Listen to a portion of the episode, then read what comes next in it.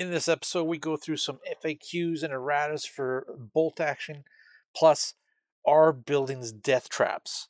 Let's check it out.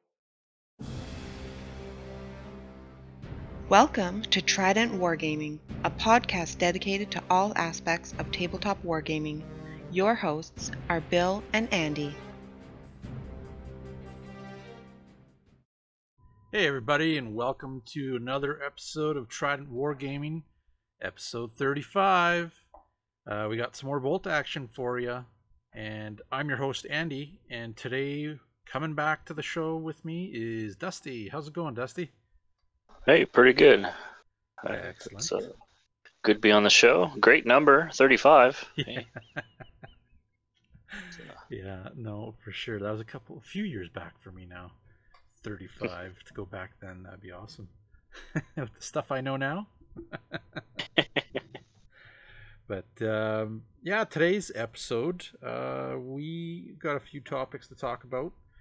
Um, one of them, and it's probably gonna be the main topic, is actually buildings in bolt action. Uh, they can get a bit complicated sometimes. I, I've noticed in games, and um, there's a lot of little specifics for them. So uh, we'll try to go through majority of it, and um, just point out some key things and whatnot, and how they interact with uh, within the battle. Um, so that'll be one of the topics there. Um, then we have uh, the FAQ that dropped. We'll check that out. And then, of course, um, to start off, actually, we will um, be going through kind of what's new, what's happening, what we're working on. So, so yeah. Um, so what's new, Dusty? What's what's going on? I am just actually uh, completing some more uh, of my Marine Force, actually. Picked up a few things, printed a few things uh, on the 3D printer. Uh, just to just to save a few few dollars, but uh, nice. and uh, yeah, just adding a few uh, different units actually. So are I, these, uh, are these 3D printed uh, unit surprises for everybody, or No, no, I've got. Uh, I just wanted to do a couple of transports. So I've got uh, the WC 51 and 52, uh, which is the uh, eight man transport and uh, tow option for the uh, U.S. Army and Marines. Uh, and I did actually print from the uh, the actually the new campaign book. I did print out the M2-4 multiple rocket launcher truck. Um, that one, that one is a fun one to to, to uh, use. Nice. That'll be interesting to see on the field. Hopefully, I'm not on the receiving end of that one. I'll, I'll, I'll watch from a distance as another player plays against it. Well, you know, it is one of those. Uh, it's a multiple launcher, so you get you get uh, opportunities to hit with it, but unfortunately, they don't get better than six. So me and rolling a six to hit, uh, it's a bit difficult. so might be able to get one shot off in a game. I hear you. I hear you. So yeah, uh, you put any paint on your uh, your other guys and stuff you got, or is it just? Uh, I have, yeah. I've been uh, uh, just working on a few extra infantry. I picked up another box of infantry actually. Uh, soon I'll be able to run uh, not just all veteran units. Uh, I'll be able to run more units that are regular because I'll actually have enough models. So Nice. Very nice.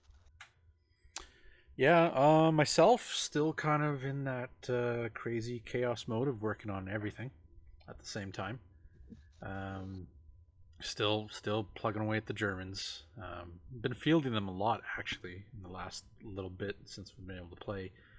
Um, so, just kind of got another infantry squad on, on in the works. Uh, takes me a bit, little bit longer to build as I um, I tend to, uh, and I know Dusty, you've done this too, but I've started to magnetize my bases for for transportation.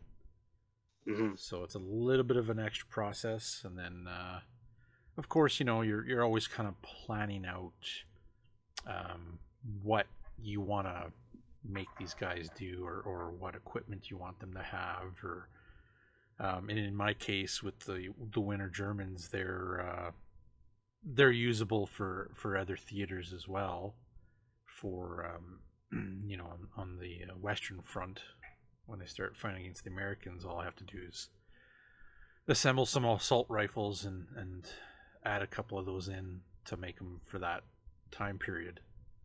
Uh, so yeah, still still in the works for that, building them. I got the two MMG teams together, the pewter teams, and um, some more of the uh, observers and, and whatnot, just to kind of round out round out the uh, the options. Um, still have some tanks to build, but hopefully by well, I guess sooner than later we're gonna uh, have more time to work on our armies and and whatnot. So uh, probably get I don't know Panzer four in there, get another Stug.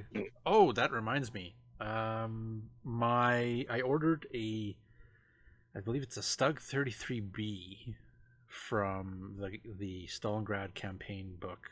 It's an option uh, in that in those theaters that I took, and um, it's it carries a, a, a heavy howitzer on it, which I tend to like those. And yeah, yeah, I, I, I can't remember the company's name, but uh, went out there and found one that was resin and and pewter cast, uh, so a bit of a hybrid. Um, but they're really they're actually a lot like Warlord Games. Um, some of their models, older models. Oh yeah, Um, no, probably closer to like a Blitzkrieg miniatures, I believe, yeah. So something like that. Yeah. So I actually I actually ended up getting that guy built last week um, before I went to go play a game, and uh, yeah, it was pretty cool. It's a different different looking tank. It's very blocky, um, Hmm. but the German tanks were mainly like that anyways. So um, it was nice to feel that on the battlefield for the time being. I got to get that guy painted up. Just give me options for uh, yeah, give me options for the different theaters and you know I want to throw different things in or, or change things around, then I have those options. So uh, just got to remember how to paint everything the same the same way I did with the the earlier part of the force. So Yeah, absolutely, that's always the issue. Uh, uh, for me myself, I did a uh, a custom mix paint for my marine uh, uniforms, and now I have to be like, okay, how much of that do I have left in the mix container? Can I duplicate it for the rest of the troops I want to paint up? mm, So, or or do I just change them all to all together and make them a slightly different uh, color for the units anyway? Because it's quite a quite a mix anyway. You get you can have you know you, guys with fresh uniforms and guys with with sun bleached uniforms. So I guess I could go ahead with that. But it it is challenging sometimes with some of those more uniform armies when you when you buy something new for it and suddenly it's like oh what did I use again? yeah, I've been I've been finding that lately myself. Um, just overall with stuff that I'm painting, it's I'll go back to a project and and like uh, you know if I'm jumping around. So I've been I literally have this little notebook now of my process of of um, what paints I used and and what I did if I'd made mixes or how I applied it or you know what washes and stuff like that. But uh, since that was like an earlier one project this year, um, I did write some notes. Just it's on a loose piece of paper sitting flying around somewhere. So, but but yeah, that's that's pretty cool. I guess we got uh, some work ahead of us. I know everybody does. Um, I know even Jason, who's joined uh, with us here, he's got a couple different projects on the go too. So uh, that'll be good to hear from him later down the road when he's back onto the on the channel. But uh, yeah, like going forward, um, I think we'll probably see uh, a lot of different uh, armies popping up, painted up, which would be cool. Um, and then, of course, I'm always tinkering with uh, 3D printing terrain for bolt action stuff, just uh, having time to do it. So. But uh, yeah, so going forward with the episode here, uh, we're going to look at the new FAQ and errata that they dropped. Um, it's the I guess this well the date on it is August 2021. So Um, Mhm. some The thirty first, yeah. Yeah, so there were some adjustments to it, and just scrolling down. So um, some erratas. Uh, apparently, in all the books, we have some minor uh, just changes. The Renault R35. Um, so pretty much where it appears to change the hull-mounted MMG to a coaxial MMG, and it pretty much it's an option that would cost five points, or reduces the Uh, cost tank reduced- by five reduced. points. Yeah, so um, that's kind of a change. It's not really so much an option, more of a change in in general. And then the uh, medium automatic cannon. So apparently the category doesn't exist, and um, you would change these to heavy automatic cannons. So just little changes like that. Uh, what else we got here? We have oh yeah the for the Americans um, E7-7 mechanized flamethrower. Um, I know I know Dusty you play more Americans than I do, so Mm-hmm. So yeah, let's see. Looking at that now, uh, yeah, eight plus light tank. Uh, it looks like, uh, yeah. Oh, it only says it only says four of these were made, but that's okay. I guess you can, uh, if you're not too stingy on actual, uh, manufacturing, uh, restrictions. You know, you can throw these in. use that vehicle. I know there's some vehicles that have like only two of these were made or ever produced. It's kind of like, well, I've seen a couple armies with those. So. Yeah, I mean it's still a war game, so guys will still build, you know, to, Mhm. to their flavor what they like, no matter, no Yeah. matter the history of the unit. But And it, it looks similar to the uh, like the Satan flamethrower for the uh, M3. Uh, it looks like they've increased the front armor to nine, uh, which would be a difference. And uh, it doesn't appear to have the uh, like the M3's weakened side armor. So, because it's the M5 chassis, so right, right. a little bit, a little bit better, a little bit better armor on that one for uh, flamethrower choice. So And it does have the uh, internal volatile fuel Yep. tanks, so, volatile fuel yeah. tanks. so it can explode pretty good. No, no getting away from those ones. yeah, I wouldn't want to be rolling around in one of those tanks. Uh, what else we got here? Just scrolling through. There is. Oh yeah, so the frequently asked questions. Um, there's a couple good ones in here. Uh, the first one that we go through is uh, it's for scenario 12, which is sectors, I believe. And Mhm. uh, as listed as, as an attacker defender mission, but the description does not include either army becoming an attacker defender. And um, I can't remember if this is the one that I played that I kind of noticed this, or there's another mission that has a similar thing. Um, but pretty much they're declaring that this is a battle scenario instead. So for all such rules, um, you know, as for for defender setting up or attacker deploying first or this or that, um, pretty much just saying it's a battle scenario. So Mm-hmm. It's I, I I find it very interesting that this one's coming up, given how how long the the rulebook's been out. Uh, Yeah. I like some of those questions that come out, and it's like, well, wait a second, this is we're we're just getting to that now. Uh, but uh, yeah, it looks like somebody just wanted some clarification, and they got it. yeah, it's good and and it's good that they've actually responded this way to it, right? Just Mm-hmm. Nope, just treat it as this. Okay, cool. Yep. That's clear. Uh, yeah, absolutely. Next up, as well, the other question. Uh, this one's a good one.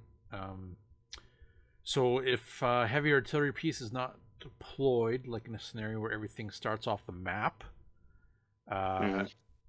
and an army does not include a towing vehicle, does it mean the artillery piece cannot enter the battle? Is it lost, uh, like reserves that fail to enter? So this is an exception to that rule, pretty much, allowing heavy guns at the start of the table uh, to start off the table that have no tow. They get a single six-inch move where they can enter the table as first wave or from reserve. Um, but you can't outflank with them, which it'd be pretty funny if you did. Um, Yeah.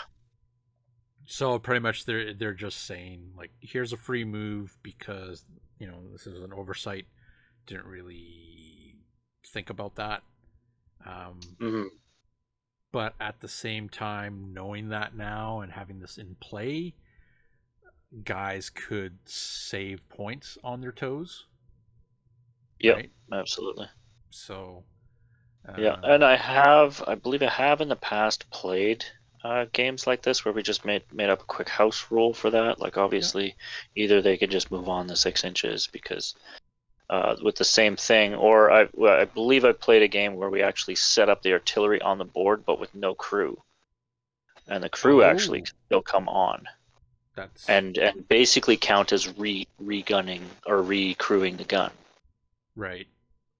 Well, that was that was quick thinking on that. Huh. Mhm. Very nice. Yeah, that that would uh, that would work out considering. But um, all in all, at least now there's there's that, so that Mhm. people are, are clear on that. Hopefully, I mean, uh, how many people tend to look at the FAQ? I'm not sure, but if you're new, you know, definitely If check, new, check uh, it out. It's sorry. No, It's all a, it's definitely for a uh, like a tournament setting for sure. Uh, Yeah. Obviously, yeah, saving those couple of points uh, for a tow um, definitely could be helpful. Yeah, because what it, a lot of tows can be anywhere from what eighty-five points or something like that, fifty to eighty-five or something. Fifty to eighty-five, I think. I think the cheapest ones, obviously, if you get into like, you know, uh, some of the trucks, I think you can go lo- as low as like thirty some points Right. for uh, a truck, like an American truck or something. Yeah, I haven't used tows in a long time, so. but um, next up, uh, we do have something for flamethrowers. Um, and it's interesting. They the question pretty much was, um, you know, does the flamethrower have uh, have chance of catching a building on fire if used on targets inside the building? And does this mean it has a chance to set the fire even if it fails to hit um, the hit roll pretty much? And they pretty, they say yes. The flamethrower is found to be in range of the building. Then roll to see whether the f- building catches on fire regardless of whether a score hit on the target unit or not. Which makes sense. You know? um, little rules like this can they can bog the game down a little bit but ultimately it comes it pretty much comes down to a roll. It's either yes or no. So but it's cool that they put that in. Uh, and it's neat because this kind of like later on uh, goes into um, when we're talking about the buildings.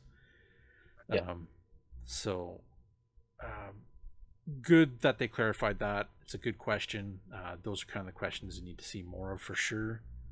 Um, but yeah props props to that answer. Just pretty straightforward. And uh, we have one for recce vehicles i believe. So. There's always an update on recce vehicles. Almost every FAQ, I think there's a question about recce vehicles. so pretty much can recce vehicles make an escape move whilst under an ambush order?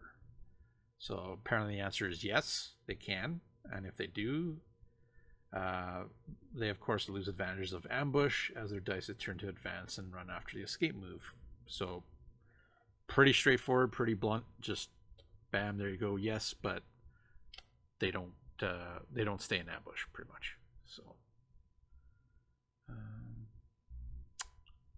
and then we also have a clarification for bombs when they get placed for partisan armies. Which, uh, funny enough, Jason just played his uh, artisans the other day, his partisans the other day. Um, I'm, I'm wondering if this came up. So, uh, simplest solution is the bombs get placed after both sides have finished setting up, but before the first turn of the game. Uh, so, before the Rangers lead the way and prep bombardment rules. So, that works. Mhm. Uh, also, another good one here is uh, about snipers. So, snipers ignore all hit penalties except for pins and losing their uh, losing their partner. So, if you're using hidden setup, does the hidden setup gain the benefit if the shot if shot by a sniper? And um, so, pretty much, they gain no benefits against the sniper shot. The sniper shot literally says that it ignores the cover penalties, right, or the hit penalties. Yeah, hidden hidden setup is is is a cover bonus. So Yeah, which yeah, I I know um, I know this was actually a, a little bit of a touchy subject um, with a couple of the players uh, a while back. Um, they just did not like how it was just instantly nope, you don't get it. You know, even though you're hidden, but you're also it is a sniper and it is still a game where yeah. you have to be clear on it of either yes or no because as soon as you leave some kind of gray area you know it's just kind of like half the guys are playing it this way half the guys are playing it that way a tournament is playing it differently but It's good to clarify it, but uh, yeah, Yeah. like i uh, i know i already kind of knew that one just from the experience of it but uh, it's good that people are, are asking. Um, looks like there's it's probably a lot of uh, new players asking those questions too or guys who haven't really been using it. So that's good. That's good. I like to see that. Um, it's good that they've kind of continuously do this with faqs uh, i do know there's um, some faqs and whatnot for the campaign books so uh, the campaign book duel in the sun um, apparently for a uh, light Africa division uh, squad, they changed the wording, so they're adding uh, adding five additional men of rifles for seven points each, and experience or ten points each for regular. So just some minor changes like that. Uh, probably not going to go into too much detail here. Uh, Empires and Flames, uh, page 104, the United States Marine Corps Raiders. Um, the entry will be changed as follows: cost 42 points for veteran options. Uh, they add up to seven additional men with rifles for 14 points each. So, not too sure how much that has changed, but obviously they're updating probably points costs. Uh, let's see what else we got here. Oh yeah, so the Mariana and Palau Palau Islands. Um, just if you want to take a look at this one, you got that in front of you? I think it's that one. Yeah. Uh, so this is a good one for me because I love War Dog teams. So it's it's basically saying that there's a few different lists in there. One of them being the Saipan list, and they asked the question saying, uh, it, in the Empire in Flames book, it states that you can have an extra selection of zero to one dog teams in addition uh, to normal infantry allowed in a reinforced platoon of at least one unit of U.S. Marines. Yeah. Uh, so may I include this in the Saipan list? And that is a yes, you can. So it's kind of just uh, something that was overseen or uh, overlooked uh, just in the book. Um, but uh, and and kind of a conflict of rules, like hey, this this rule says this in one book and this one says this in a different So they just clarified that a Yeah. little bit. Yeah, and that tends to happen.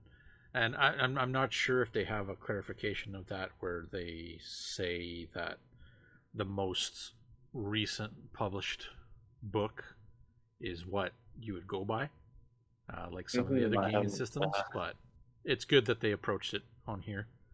Uh, obviously, Yeah, it and they have shows obviously shows the team is actually that's been brought to their attention or they've actually caught it. So, um, and then they have Oh, another. there's also Yeah, There's a second one in there, yeah. Uh, 32 millimeter canister round.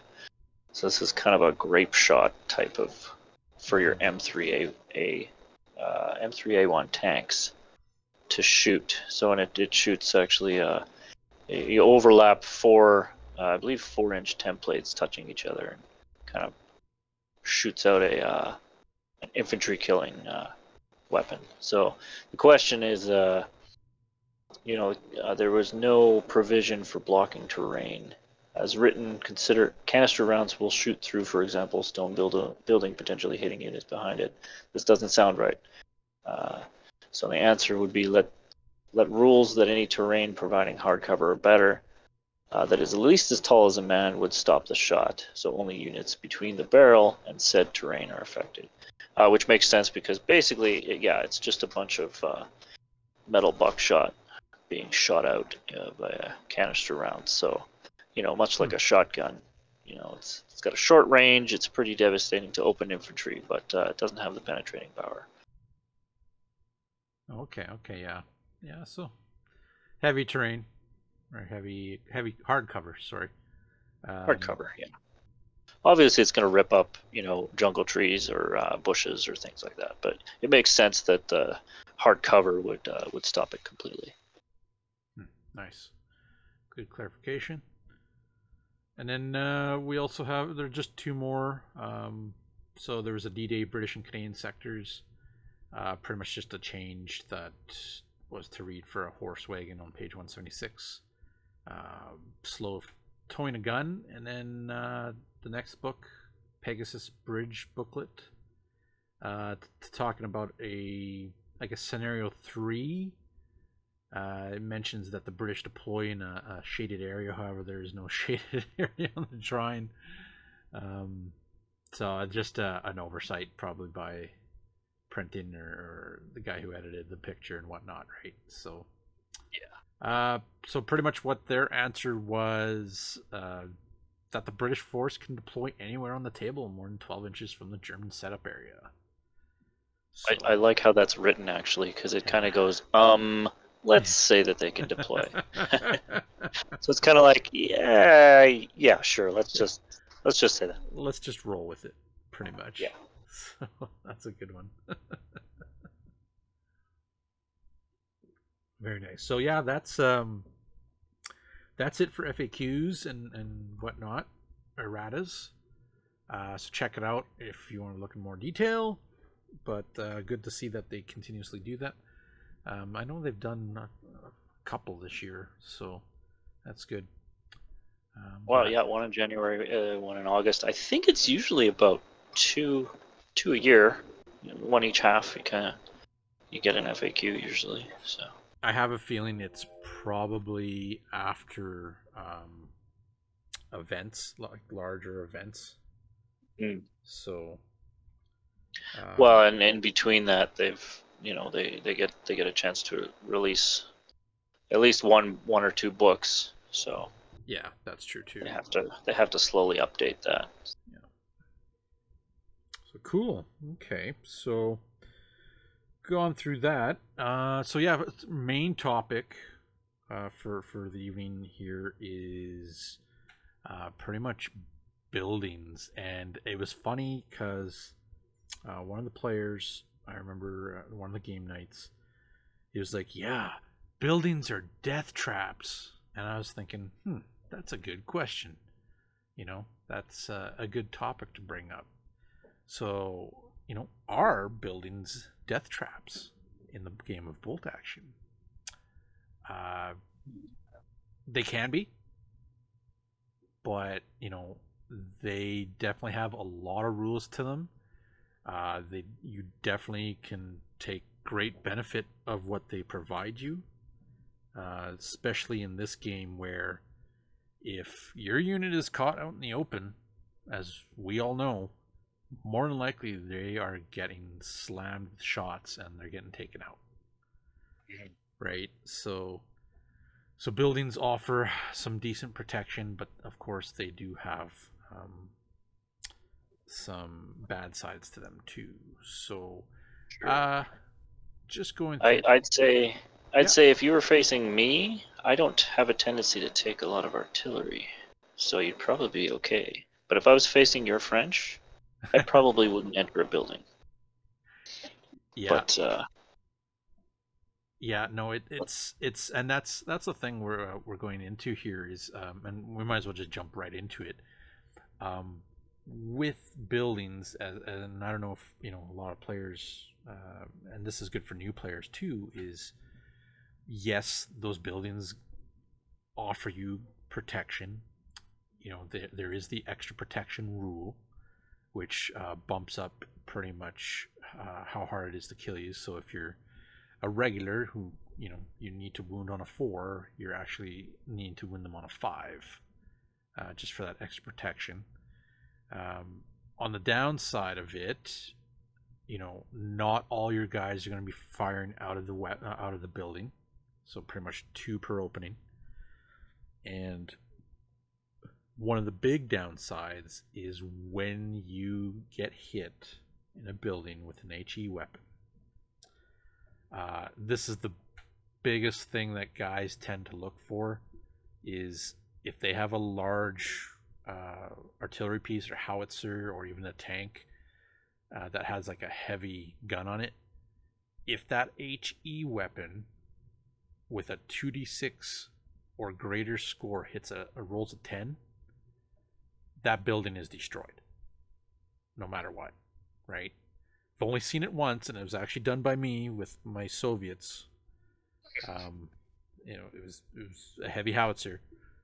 Um, but yeah it, it's devastating especially when you are like facing an enemy who's like veteran and they cram, cram that that building with a veteran unit and it just collapses and you're like huh. So much for that unit right? Does it happen all the time? No. But um i think that's the biggest biggest disadvantage to a building is that HE 2d6 you know score 10 boom collapses right? Yeah.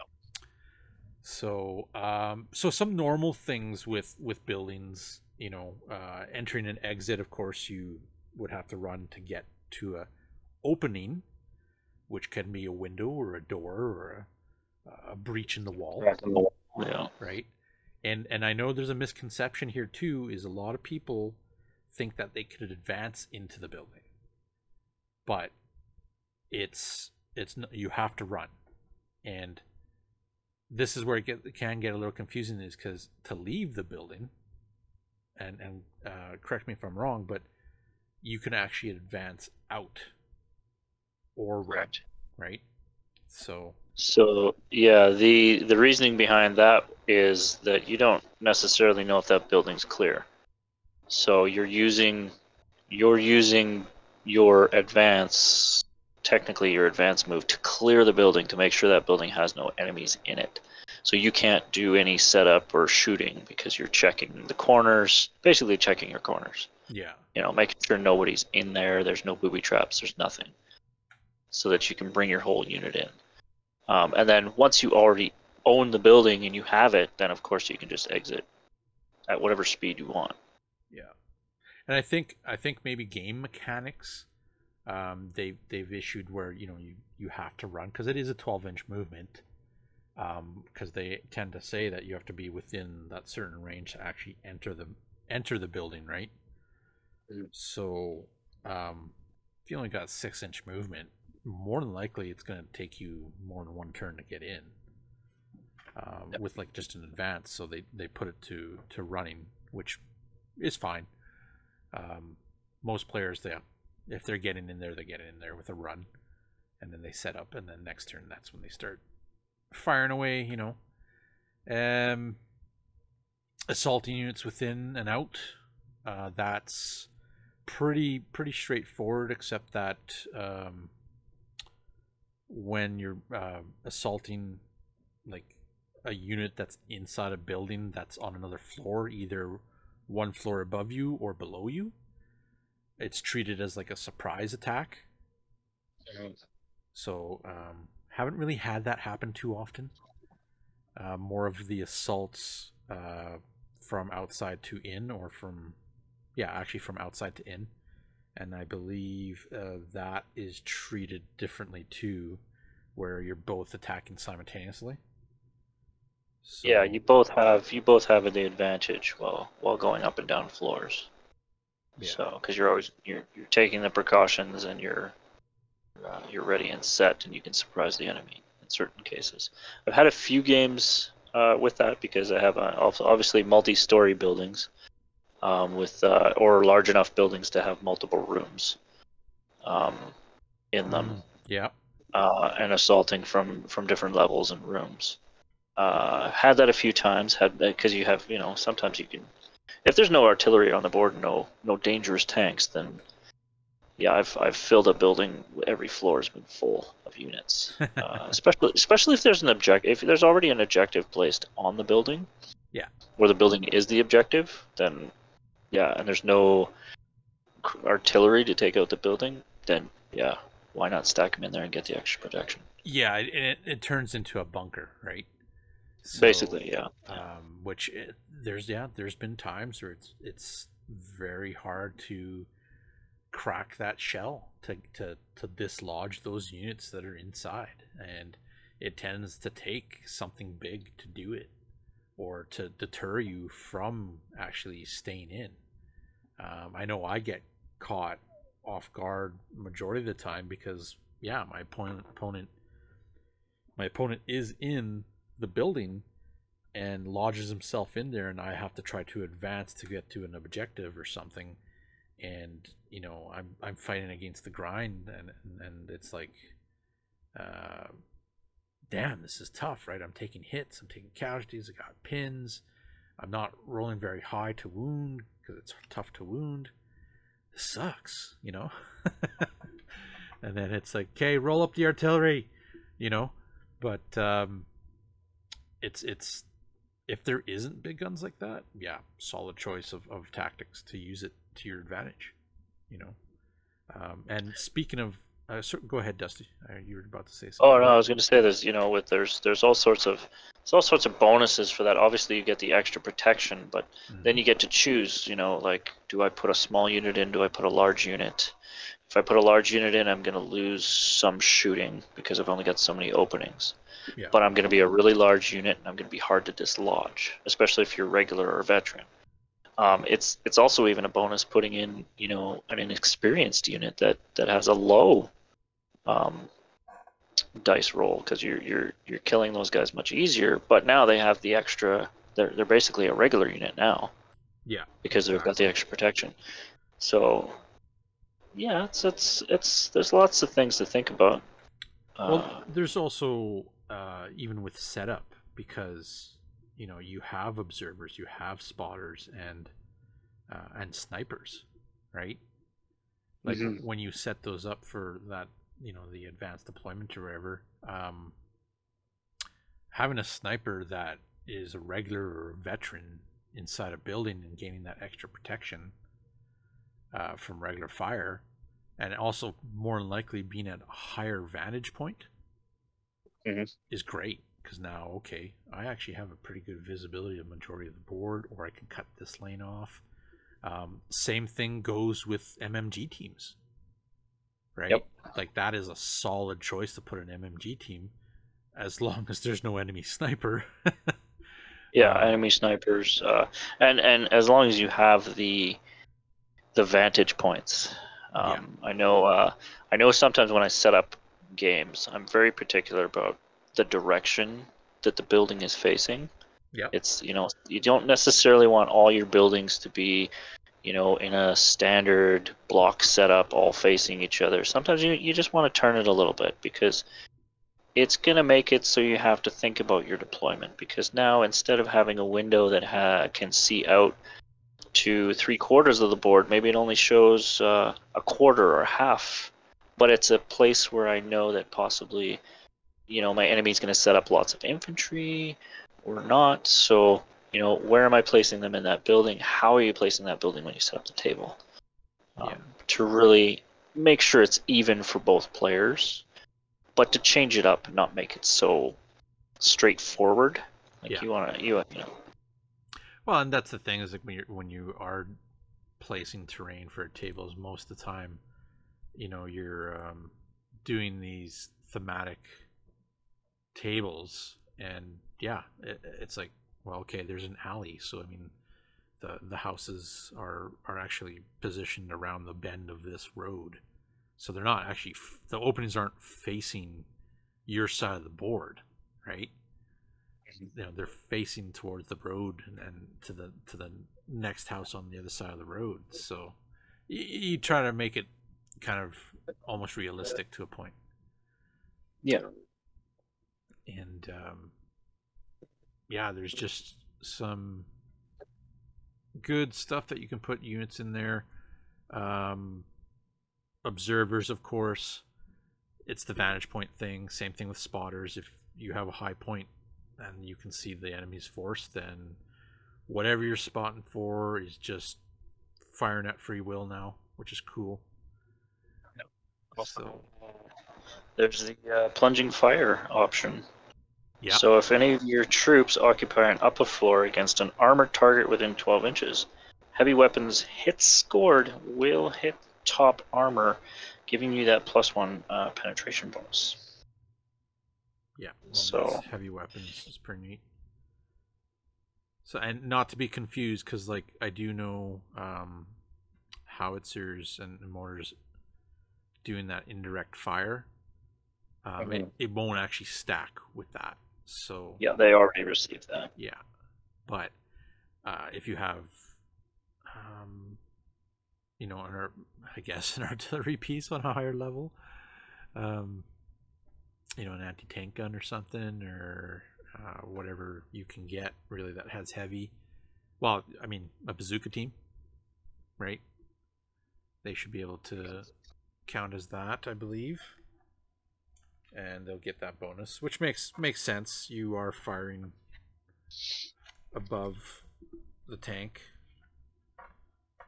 so that's pretty good. I mean, you, you do only have a 12 inch range for that, so it, it it is a uh, it is a balanced I think rule for that. Like it's like hey, you have to be pretty close to that vehicle. So oh definitely. But I guess I'm I'm thinking of the American bazooka, which is usually 24 inch range. So a Piat, I guess, is is different, you know, or or well, a pa- Panzerfaust. Panzerfaust with you yeah. know a shorter range, but yeah. So th- there's a lot of little things like that with buildings. Um, I I do know, and this actually came up with my uh, my factories that I brought the one day to the shop there, and um, usually you're you're used to these smaller house buildings that okay it has one floor you know one unit can fit in there but then you start getting to these larger buildings and you know they actually have they cover a fair amount of space on the board and you're like okay well i enter this one building and this is one big floor, it actually causes a, a couple different issues. Um, but from from going through some of the, the book here again, you're almost supposed to separate them into sections. And those sections are to resemble like rooms. Mm-hmm. Which is it makes sense and and I was actually already planning on um adding stuff to my terrain to make sections. So uh, my one factory would have been cut into quarters, and I like I already 3D printed like a whole bunch of like oil barrels and stuff to to put into the factory to put with the theme to separate it to make them like walls, where you can still fight within the building, right? Having yep. that gunfight or having that assault. Um, but it would make sense because like tank on the other side, of the, you know, the east side of the building, and I'm on the west side of the building. There should be walls and stuff inside the buildings, unless it's like completely collapsed ruin, which is a different story. Shouldn't really be able to see my infantry that are creeping around and, and hiding within that side of the building, you know. Mm-hmm. Um, so it's good that they put that in. It's usually you treat sections by like six by six inch sections, like small houses. Um, yep. So yeah, that's that's good to know. and also with deployment, um, they do have a thing which I don't think I've ever seen anybody do either. But um, if there is no opening really on any of the walls when you deploy like weapons team or something in there, they can actually declare that they've made a breach in the wall, so there's an actual opening. And um, yeah, that's that's like that's kind of like pro level, right? uh, Yeah. you, you don't see that too often, so Uh, and and and a lot of people forget. I mean, most of the time, it is only only infantry can enter buildings. Yeah. But uh, they do give you the option of uh, for your setup, you can set up your artillery in the building. Uh, unfortunately, they can't get out uh, for the rest of the game. So it's a little risky, but it does give them that extra protection, uh, depending on you know again who you're fighting and if if, if they have the ability to uh, counteract that extra protection. Exactly. So, uh, also with buildings, like kind of going a little forward here, uh, there's a lot of when you're shooting at units, a lot of, I guess sometimes maybe some misconceptions about firing at units or firing at buildings. Um, and sometimes even I get confused because it's it comes up so often, right? Um, but you know when you're firing at uh, units inside of buildings, um, especially with like heavy weapons.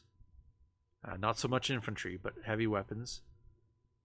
Uh, you don't actually need to target the unit. You just you target the walls, like where there's an opening of of the unit, uh, where the unit might be. So if it's on the second level, you can target that opening, and uh, you'll still apply like a hard cover roll to it, but you can fire. And their whole logic is, I mean, it's a, it's a large caliber uh, projectile coming at that building, and it's gonna probably go right through it. Yep. So, um, so yeah, so like you apply the hard cover, but I don't think they would apply the down, um, the down modifier.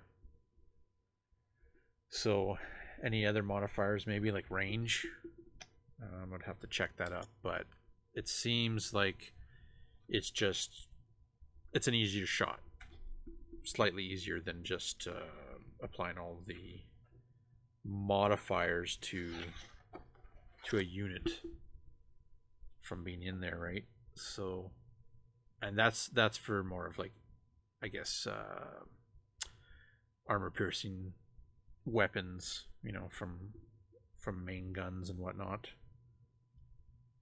But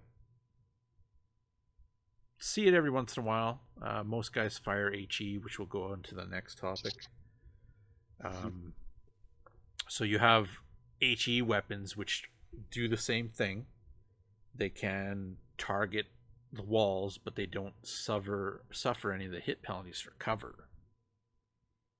So, um, as long as it's you know open sights, right? Yep. So you pretty much just choose the unit you're aiming for. Uh, really, regardless of the gun, can see an opening. Um, pretty much just firing at the wall. And then, yeah, you roll the hit and you ignore any to hit penalties for cover.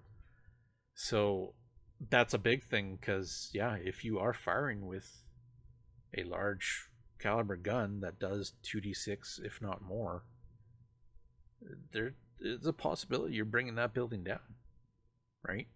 Or, or at least losing the unit. I mean, you're losing your cover and you're losing your extra protection in, in most cases those. So suddenly, and with the heavier weapons, I mean, the, you know, the HE, whatever the HE penetration is, yeah, your your troops your troops are gonna die pretty quick. Yeah, and, and, and just like um, like I was saying before with just regular heavy weapons, they actually I was just rereading it here, but they actually don't need to see an opening at all. It's just target the wall, right? Um, but yeah, you just roll to hit the target as normal. Um, units inside are in hard cover, so minus two, and they can react by going down in the usual way when shot at. uh, and they benefit from the extra protection rules. So, um, yeah, it's kind of a weird one because like they react by going down in the usual ways. So I guess maybe you do apply that as well. So a little harder hit. Uh, well, yeah, for for heavy weapons, yeah. Yeah. Obviously, nothing HE. No, no, no. HE will rip right through it. Uh, yeah, if you've got uh, what would that be? I, you know, uh, bazookas or PIATs or. Uh, That's right. Panzerfaust, Panzerschrecks, that kind of thing. Yep. That's good. That's good. Uh, and then, of course, we've mentioned extra protection. If most players will will know that, but if you're new, you know your toughness of your units that are inside will gain that bonus unless you're hit by HE or flamethrowers. Um, so you'll you'll be tougher to kill. And um, indirect fire is also another one that uh, doesn't actually come up too often. I think I may have seen it once, but uh, there is the opportunity for that shell to actually go through different levels of the building. Which, like I said, there's a lot of details to buildings, and it's neat that they've done this to give to create that uh, feel of like this is what happens. You know, this uh, this is pretty much what happened buildings are getting bombarded and shells are going through uh, different floors and then they explode or whatever, right? Hitting units or hitting whatever that's inside. Um, so, so pretty much when like a, an HE shell is fired indirectly, um, so if you score a hit, you have to actually roll a further dice. And on a four, five, six, the shell actually explodes, hitting um, any target on the, the uppermost floor of the building. Uh, so on a roll of one, two, or three, the shell has plummeted straight through the topmost floor and has to roll again. So to see if it explodes, right? And again, on a four, five, six, it explodes. Right? And if it doesn't, you roll again and on a one, two, three, the shell has gone down to the next level. And then you pretty much keep rolling until a shell explodes, explodes or reaches the ground floor when it will explode automatically. Um, so yeah, it could be. I haven't, I haven't seen anything higher than three floors, but uh, you know, you you could get pretty creative with some of your buildings. That that could be an interesting game. Oh, 100%. Um, I know some of the buildings that I was trying to print they're like four or five floors, right? Yeah.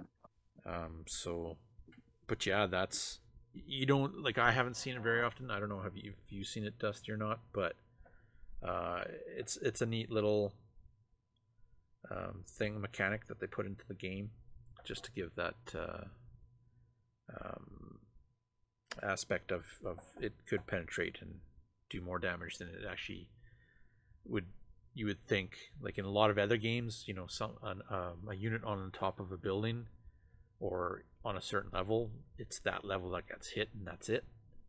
Um, i do know with one of the other games you would place a template and anything underneath that template be it on top floor or bottom floor would get hit. But um,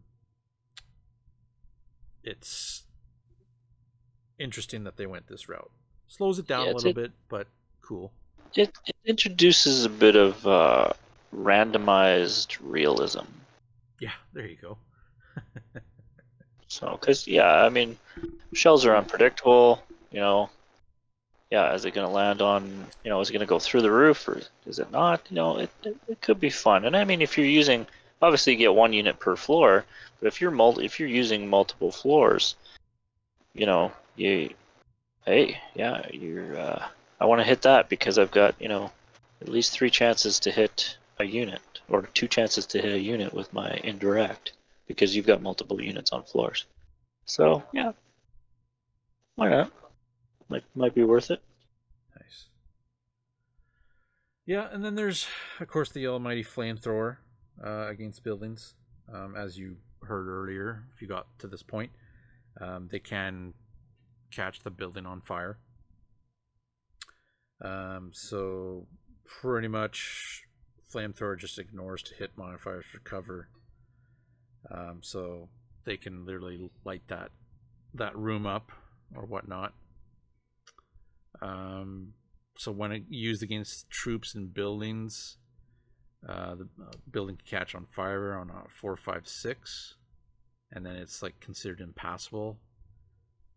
Um, pretty much for the rest of the game. Right. So And then everybody's bailing out. So which which brings to the FAQ. You know, if I miss hitting the unit and I didn't kill anybody, that's disappointing. But if I still manage to catch the building on fire, they're disembarking from the vehicle and they're going down. Yeah. So that's still good sometimes, especially if you know the, you know, they either have to choose an opening. So are they going to, if if they haven't had their turn yet, are they going to go deploy closer to my enemy, or are they going to try to hide behind the building? Uh, either way, they're going to go down. Um, especially helpful if they haven't used their dice yet. yeah, it forces their hand, right? Yeah. So which is was great, and then of course, uh, if you do have artillery units inside of it, they're they're destroyed, which Yep. Yep. is neat. You just abandon them. Exactly. It's it's neat because I'm sure that applies to um, uh, to bunkers, which gives you that whole theme of you know D-Day and they're assaulting those German bunkers with the flamethrowers and uh, takes care of any kind of artillery that's inside of it. So uh, that's that's pretty cool too. Um, and then of course you have uh, there's like airstrikes and artillery barrages, and they have a whole other section of rules for them as well. Um, and it, it's pretty much you're using the building itself as a line of sight or a target, and then uh, pretty much units and crews and whatnot inside uh, some of the levels will actually get hit with effects from the the artillery barrage or the airstrike, uh, which is interesting. So it's it's again a lot of a lot of different rules, and then of course there's also like bunker rules, right? But um, that's a whole other section for. Yeah. so haven't haven't haven't actually played against uh, anybody that's utilized bunkers. Um, I don't know if we even really have set any up yet, but Yeah, I, th- I think we have a couple in our local gaming area that, that, that tiny ones, but you know, I don't know if they, I think they've only ever been used as just hardcover, just to simplify it, that's true. um, Yeah. So because they can be they can be difficult for most armies to to deal with.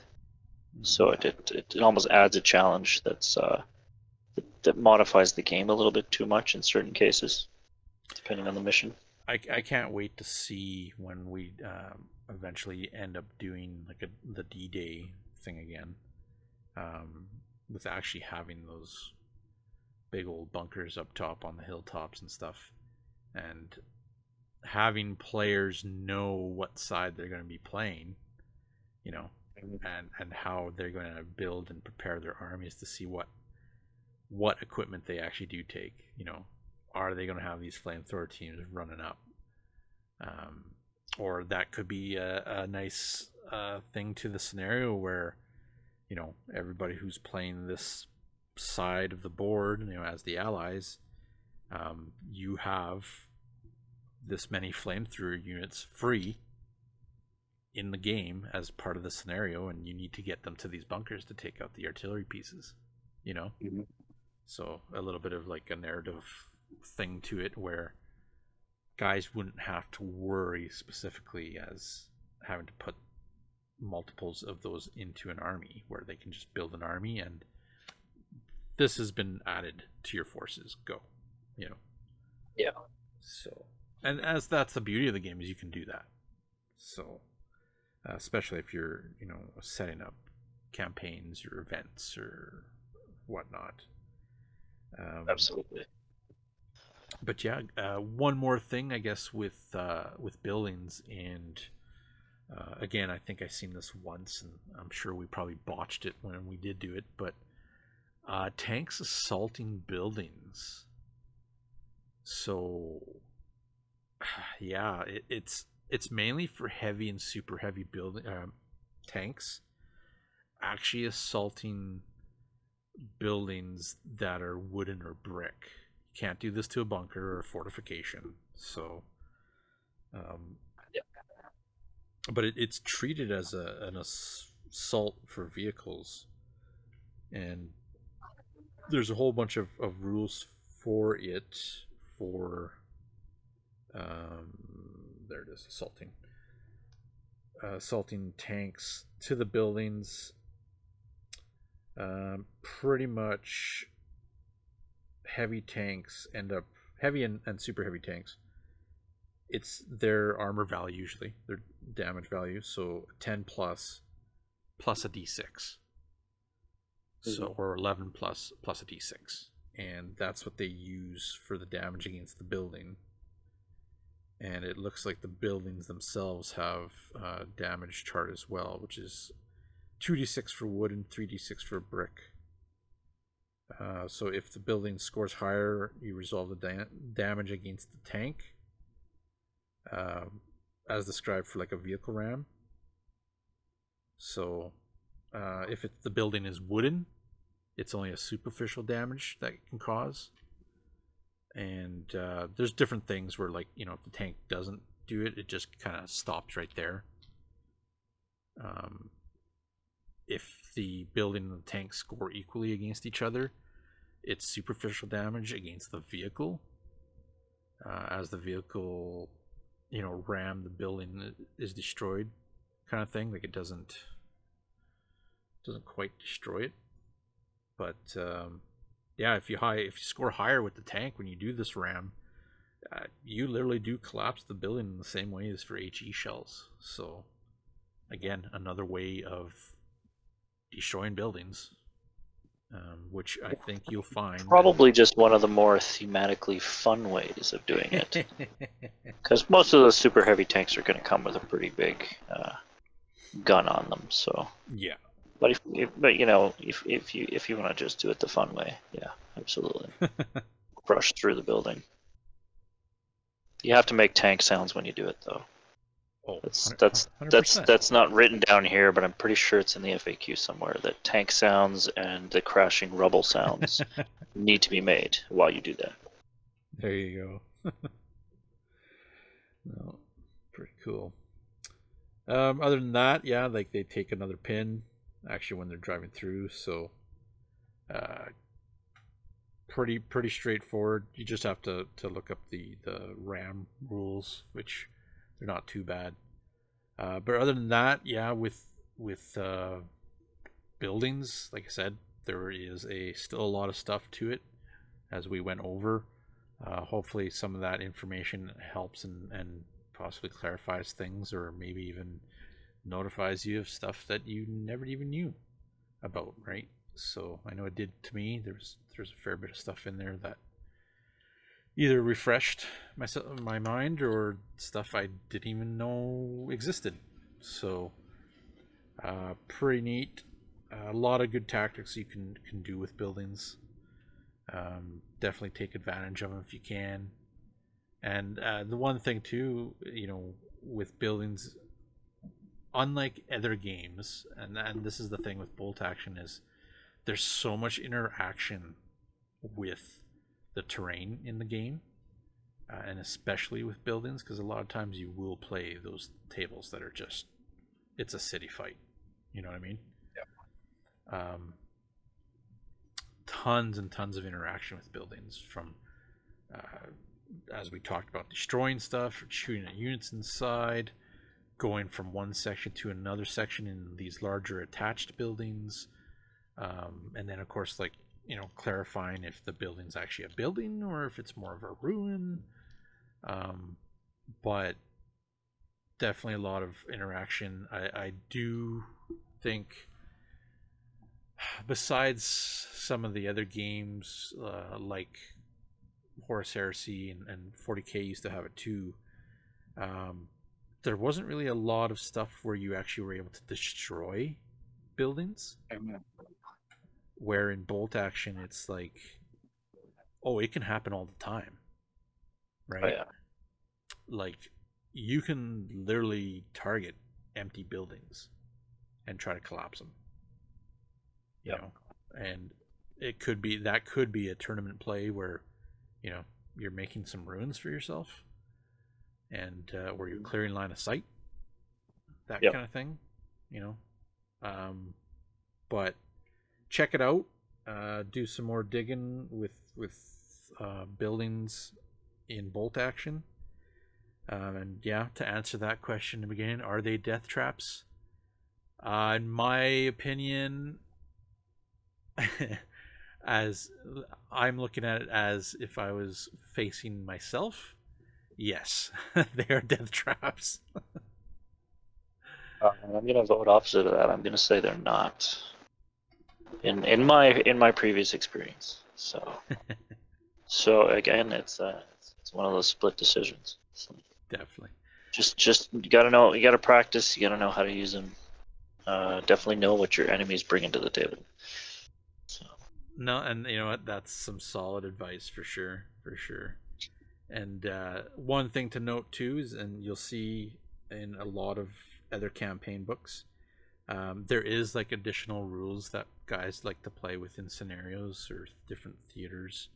Um, I do know that there's one where if you do go through buildings, there's a possibility that your tank, as an example, can actually like immobilize itself because it's crumbled through the main floor and there's a basement. Yeah. So um, again, this is just from the rule book, but there's a lot of other special rules out there you can play with. Uh, makes the games really intriguing and different, and uh, just have a lot of fun with it. And yeah, if you're if you're looking, uh, you know, looking to use a lot of buildings, hopefully this helps out.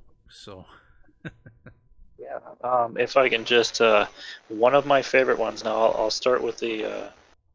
The thing is that this is not official rules. This is like a house rule. Um, talk to your opponent kind of thing. Mhm. One of the ones I do like because there are so many different kinds of buildings and sizes of buildings. Um, I like adding a little more of the transport option to the vehicles, or, or sorry, to the transport vehicle option to the buildings. So uh, usually, you know, you're only allowed one unit in a building, but uh, unless it's a, it's a really big building. Uh, sometimes it's cool to play games if you have a number of different size buildings to just allocate a number like a transport vehicle would have. So if you have uh, an outhouse style building, maybe that can fit two guys. If you have a small farmhouse, maybe that only would fit comfortably a you know an, an eight man fire team unit.